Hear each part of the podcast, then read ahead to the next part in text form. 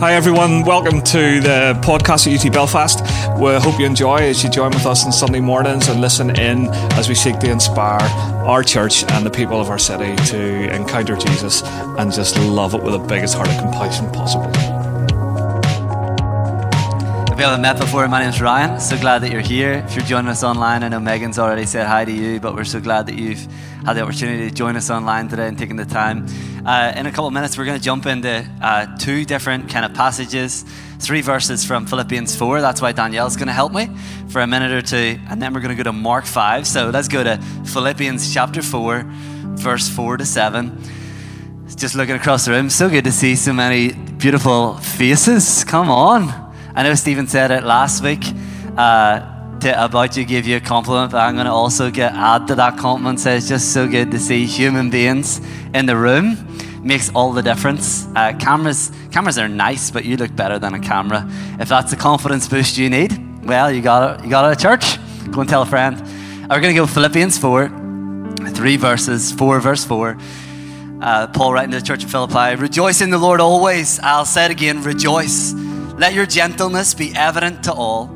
The Lord is near. The Lord is near.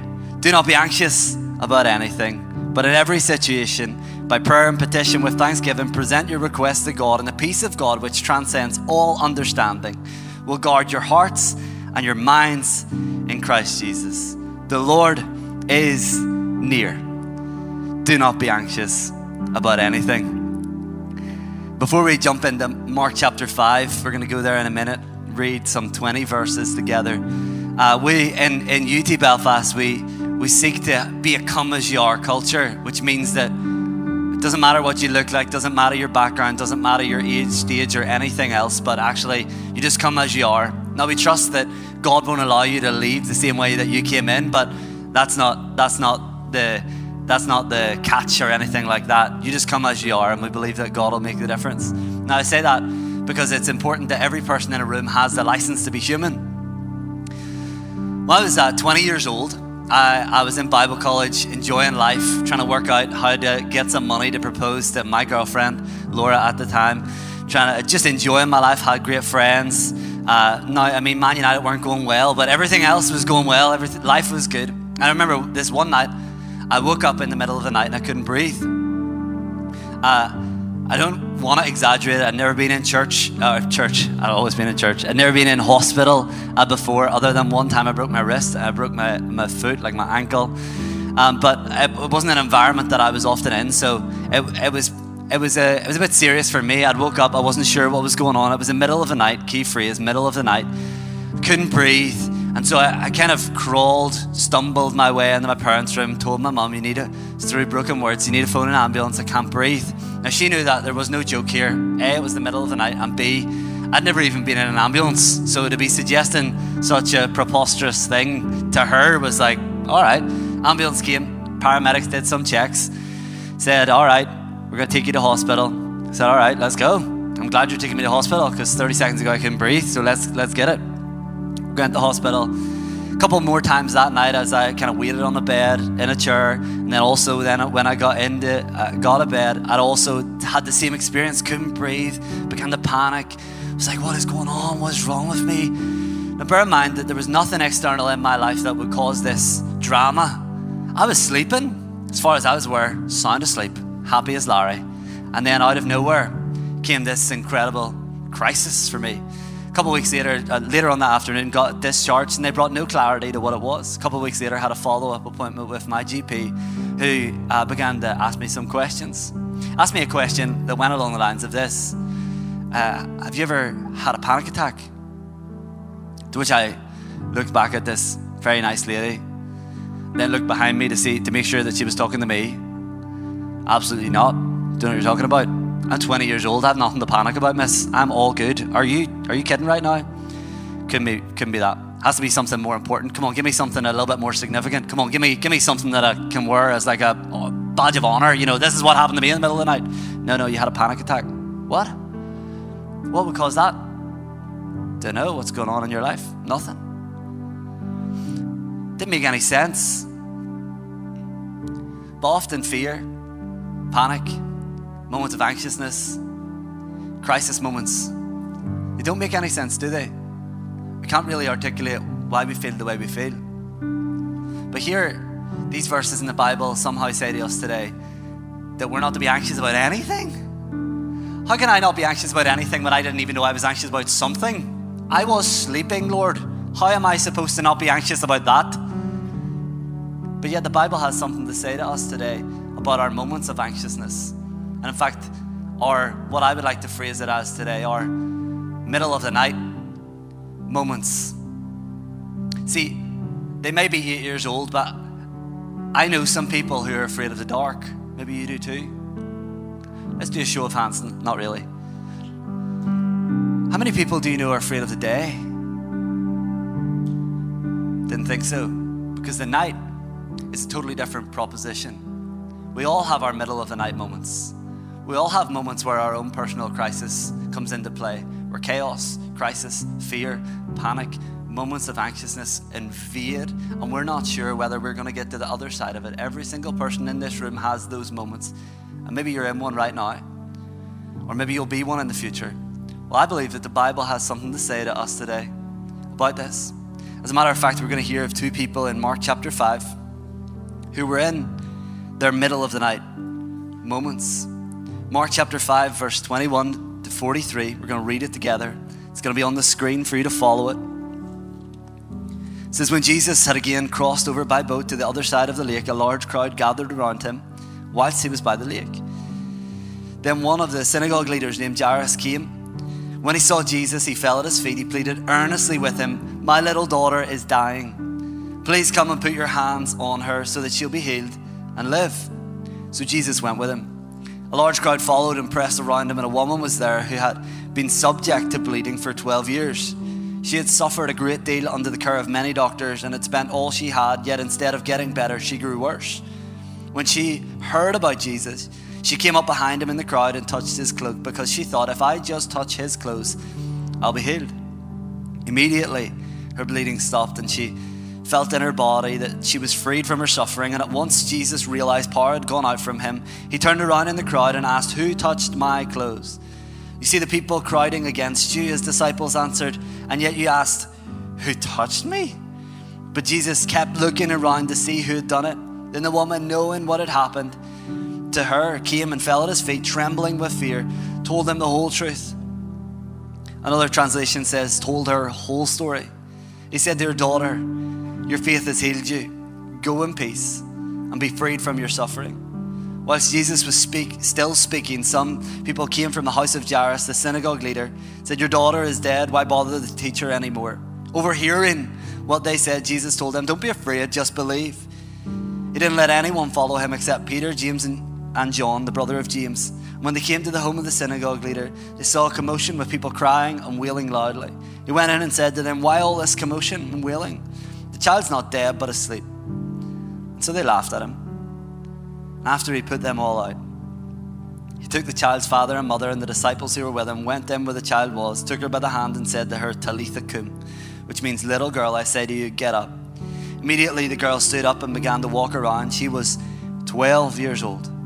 At this, they were completely astonished. He gave strict orders not to let anyone know about this and told them to give her something to eat. Thanks, Danielle. You can take a four minute break and we'll be straight back in into worship. You'd be happy to hear. Just kidding, not four minutes, maybe like an hour and four minutes. Is that all right? No? Okay, all right. Playing hard to get. Normal day comes around for Jesus. The Bible says, uh, uses even uses the word again. Jesus again crossed to the other side. For him, it was just a, it was another day, another day of teaching, another day of ministering, another day of delivering, another day of, of uh, disciples being made, another day of miracles happening. For Jesus, it was another day. But for two people that we read of in this account, that we understand that are in this moment, it was, it was not just another day. They were in their middle of the night moment. For two people, First person being a man named Jairus, the second person being an unnamed woman. For those two people, it was not just an ordinary day. In fact, it was quite a significant day. The first person we understand at play in this account is a man named Jairus, a synagogue leader. Perhaps the easiest way for you and I to understand that this today not in the same way, but it's like a pastor. He, he was leading a synagogue uh, a, where Jews went to worship. It was that type of equivalent. A man who, obviously, to be a synagogue leader, would have had to keep the law, would have been an upstanding man, would have been a reputable man who clearly had a family. The second person, we quickly understand that play in this account, unlike Jairus, is a woman. Not just a woman, but an unnamed woman. The, the moments don't even give her the, the credibility of a name. She's just a woman. Now, Jairus is a synagogue leader. You hear his name and his occupation. Meanwhile, there's a woman.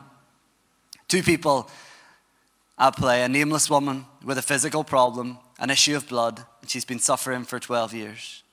One of those people walked right up to Jesus, another person crawled right up to Jesus from behind. See, two people are at play. Two people that on surface level are not connected in any way, shape, or form, but when we look under the surface, they absolutely are connected. Two people, as a matter of fact, in, in, in here as we read it, couldn't be more opposite. One man, synagogue leader, let's call him Pastor Jairus for a second. He, uh, upstanding, reputable, has a family, keeps the law, is able to walk right up to Jesus, has people who are part of his household, all of those things. Another one on the opposite, opposite end of the scale, no name, nameless, broken, now has no money. The Bible said she, she has nothing left. Very, very minimal socio-economic status is totally off the scale. On surface level, these two people are not connected in any way, shape, or form. But when we look under the surface, we see a deeper connection. They're in the same place at the same time in a crisis, in their middle of the night moment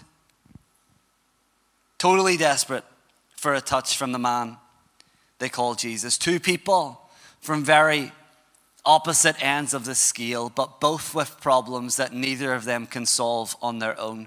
Both of them, both needing a touch from Jesus desperately in their lives.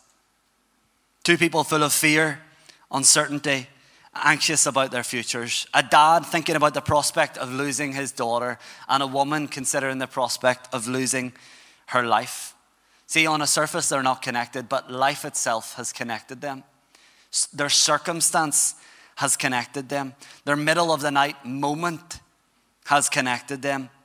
Very different people, yet in the very same position, in need, in desperate need of Jesus, a man who's kept the law, who's now a synagogue leader, who's, who's reputable in society, and a woman who, quite frankly, is not.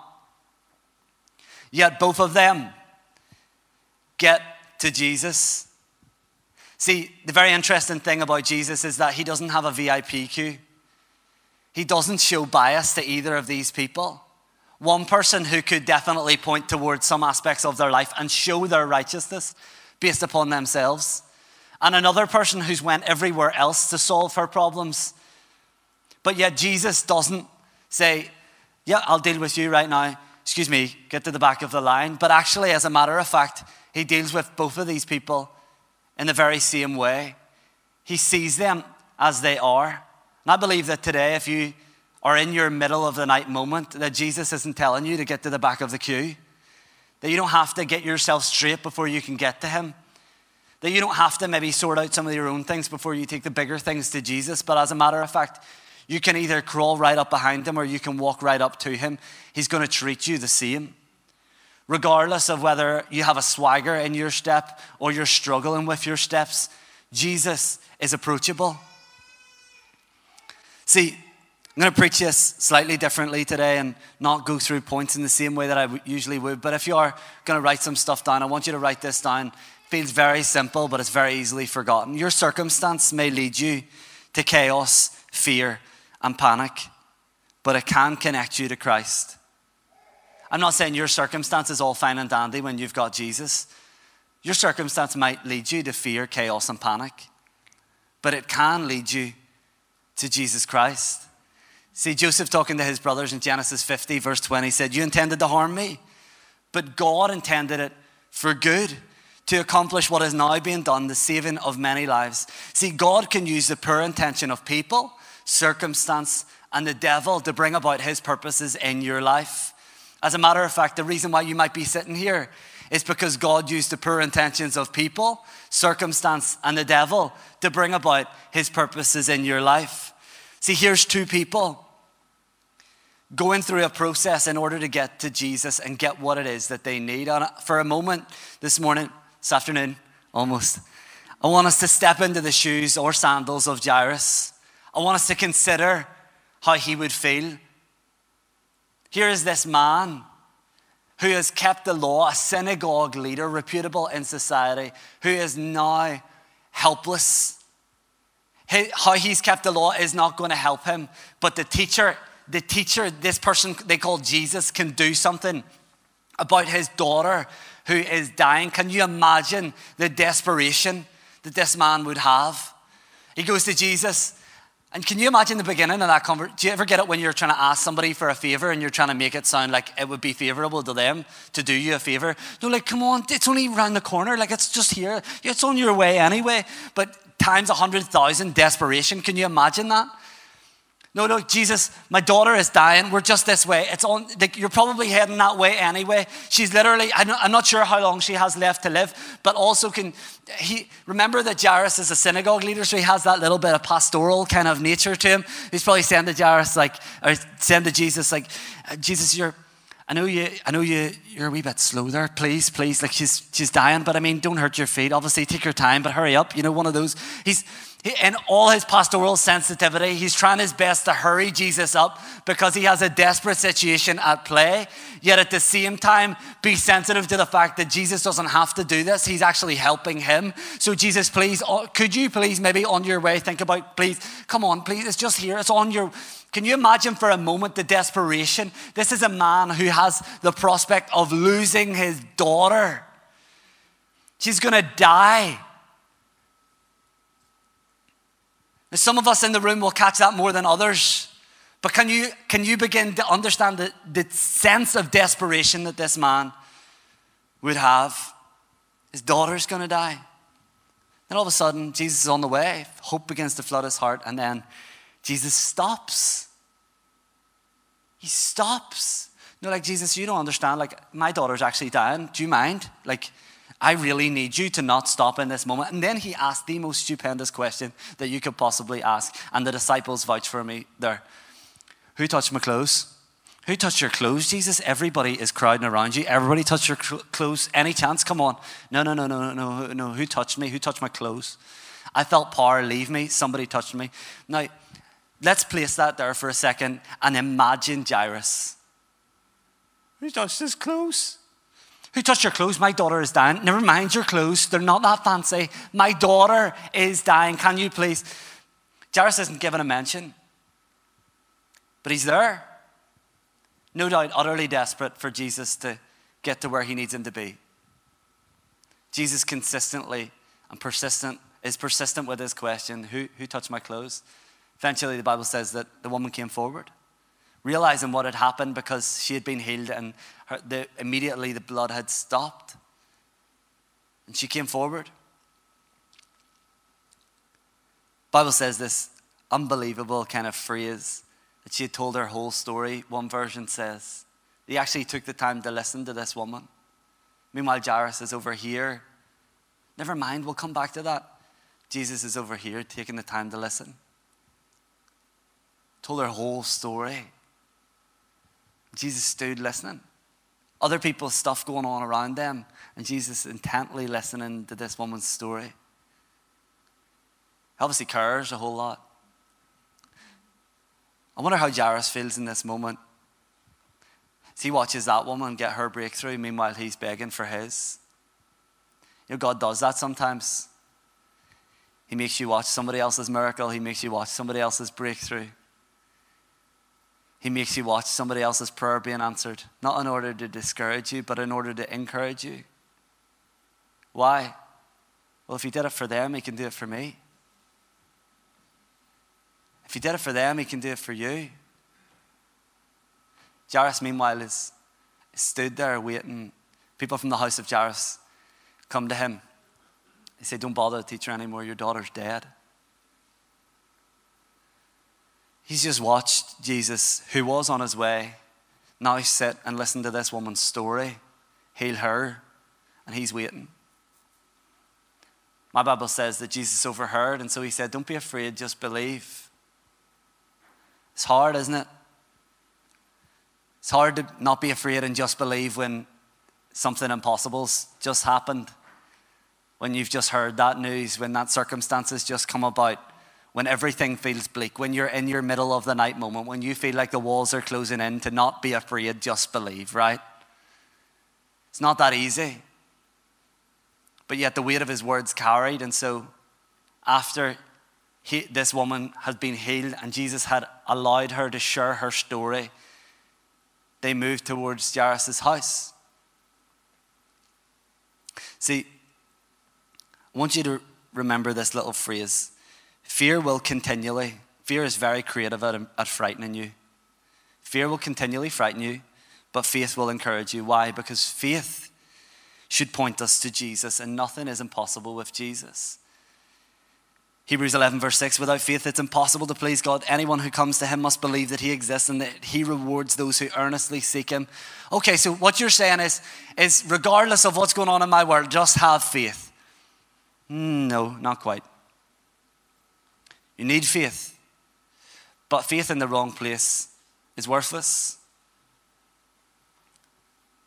Putting your belief, putting your faith in the wrong place is worthless. What you connect your faith to is what matters most. Who you connect your faith to is what matters most. See, I want this is really what I want to show you today. Just going around the world for a shortcut. But I, I want you to show you, I wanted to show you this woman had an issue of blood for how many years? 12. 12 years. The daughter was what age? The Bible puts it in brackets and everything for us, just so we don't miss it, just to kind of be like, oh, by the way, the daughter was 12 years old, which helps us because nothing in the Bible is by accident. God didn't make a wee mistake and didn't send it to the teacher for corrections. Like it's all there, it's all there to help us understand the glory, the majesty, the splendor of Jesus, how amazing God is. It's all there, it all points to something. You just have to dig sometimes. See, if this were a movie, I did this in the first service, I don't know if I'm going to do it as well the second time. If this were a movie, it would go 12 years earlier. Right? I mean, the first service gave me much more hype than that. Like, you guys are a hard crowd, and you got a lion. Oh my days. Right? If this were a movie, it would go 12 years earlier. 12 years earlier, perhaps same hospital, same locality, perhaps same day. Who knows? this young family walking out with a newborn baby, right? Balloons, all of this stuff that you get, clothes that the baby's never going to wear, all sorts of colors, pinatas, the whole heap, right? Going out, buzzing, getting into a car, got picked up. Oh, here we go. Going home into the nursery. What a day. Same day. A woman. Not with a whole entourage no balloons. Just a ladder. Low shoulders. Head down. With a diagnosis. See, 12, 12, 12 really matters here.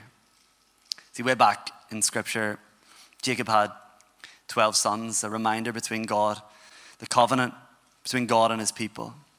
His 12 sons became the 12 tribes of Israel. The priestly breastplate in the Old Testament had a number of stones on it. Guess how many? Not six, 12. The first time Jesus teaches in the temple, what age is he? 12.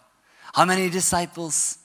I mean, 11 would have been grand. Judas could have, you know, he, I mean, you couldn't, didn't have to name him a disciple. 12. See, in biblical numerology, 12 speaks of power and authority. Jesus went to the house of Jairus, the Bible says from verse 38, Mark 5. They came to the home of the synagogue leader. Jesus saw commotion, people crying, wailing loudly, went in and said to them, Why all this commotion and wailing? The child's not dead, but asleep. And they laughed at him. After he put them out, he took the child's father and mother and the disciples who were with him, went in where the child was, took her by the hand, and said to her, Talitha koum, which means, Little girl, I say to you, get up. Immediately, the girl stood up and began to walk around. She was 12 years old. At this, they were completely astonished. See, everything, every circumstance, every middle of the night moment, every disease, every diagnosis, every piece of bad news, everything that you come against Everything that comes at you in life, you can come against in the name of Jesus with your little bit of mustard seed sized faith. But attach it, connect it, place it in the power and the authority of Jesus, and it will submit to him. Why? Because of what you've done. No, Jairus makes that very clear. All of what he did wasn't enough. All of what this lady had spent her money on wasn't, man's intellect wasn't enough, nor was following all of the Hebrew law, nor was, nor was doing it all on your own. But when you bring a little bit of mustard size faith into the power and the authority of Jesus, nothing can stand against it.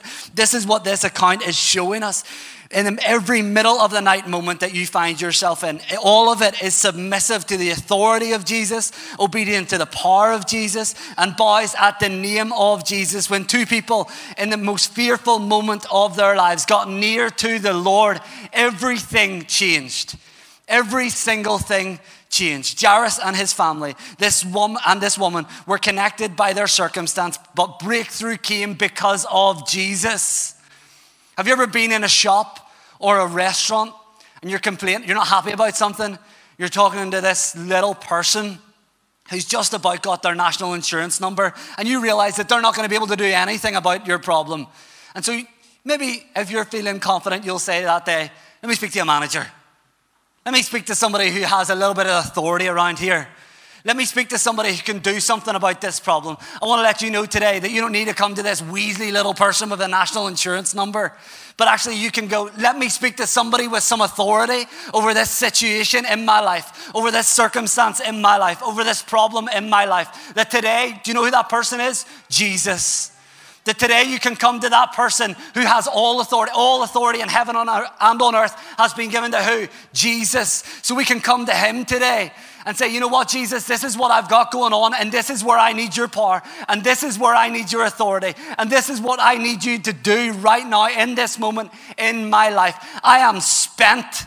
I am all out. I've been trying to fix it on my own. I have given it everything I've had. All of the self help won't work. All of my money won't work. And so I need you. I am crawling to the helm of your garment today. I'm crawling up behind you because I feel like you're unapproachable. Or on the other way, I feel like I've done everything that I can possibly do and none of it is going to work. I am desperate. And so today you can walk right up to Jesus. Why? Because all authority in heaven and on earth has been given to him. He is the one whom holds all power and all authority.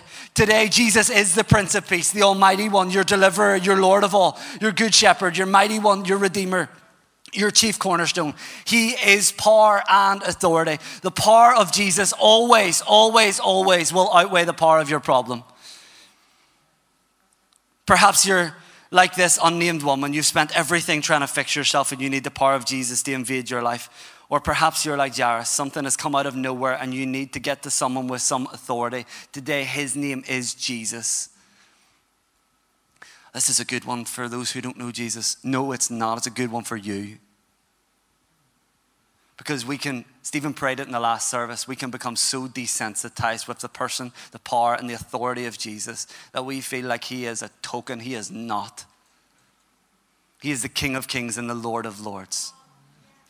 He is the rock of your salvation, not you, not your good works, not, what, not how well you read, not how well you pray, not how well you worship, not how much time. He is the rock of your salvation. If you didn't need him, you, if you didn't need a savior, if, if we didn't need Jesus, then we'd be like Jairus, we'd be desperate.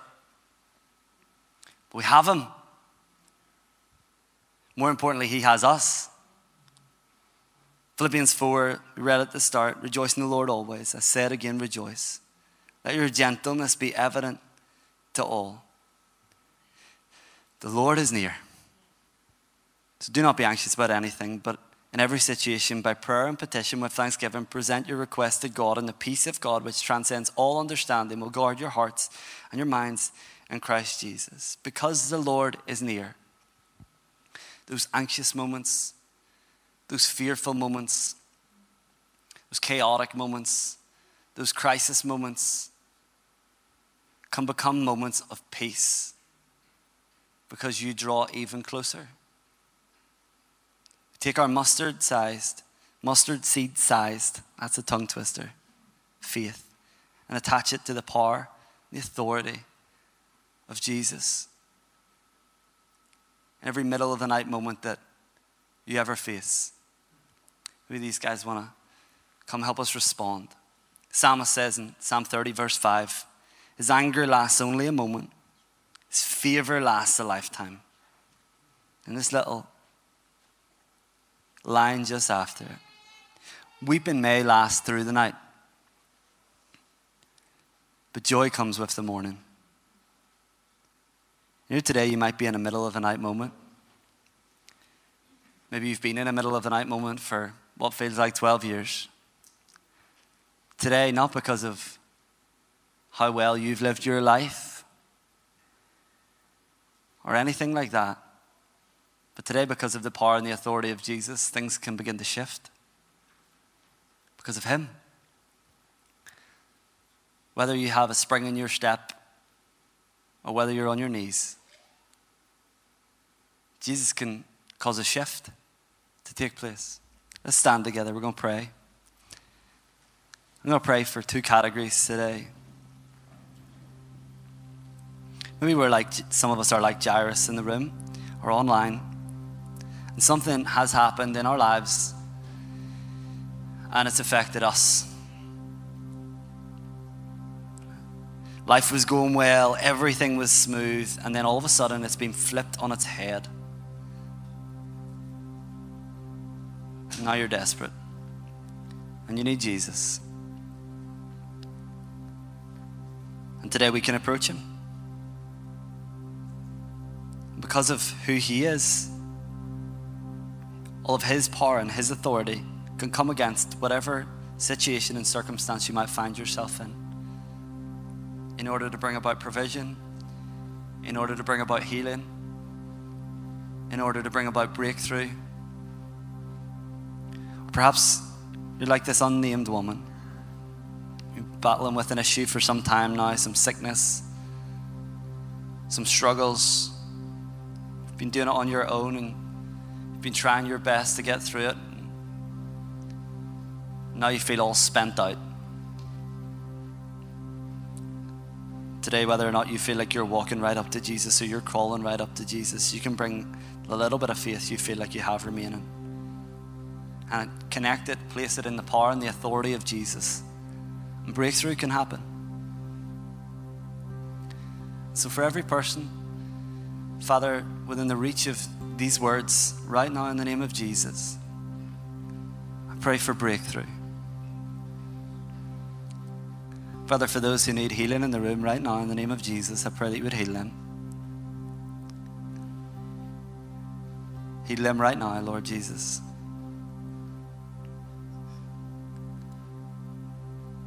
Jesus, we thank you that nothing's impossible with you. And so we come with a little bit of faith, Lord God, and we place it into your power and your authority. And we ask for physical healing into every need in the name of Jesus. Father, for those of us in the room who have an ache in our hearts, we've been praying for unsaved loved ones, unsaved spouses, perhaps. We ask right now, Holy Spirit, that you would begin to convict. Lord, that you would save, that you would deliver, that you would set free, Lord Jesus. Jesus, I pray over every situation in the same way that you spoke over that little girl. We speak over every situation that feels dead. We speak, get up in the name of Jesus. Every circumstance, every middle of the night moment that a person might find themselves in right now that feels impossible, it feels chaotic, it feels like crisis mode has been turned on, we speak, get up in the name of Jesus. Get up in the name of Jesus. Speak to every soul in the room, Lord Jesus, and online who feels apathetic and feels weary, and we speak to you, get up in the name of Jesus. That, that your life's not finished yet, that God has a greater purpose for you. Get up in the name of Jesus. Holy Spirit, would you minister right now? All across the room. Every room that is within the reach of this voice. Would you minister? Things that we perhaps aren't even aware of, Lord, I pray that you would begin to illuminate them in our lives. I pray that we would experience your love pouring in right now.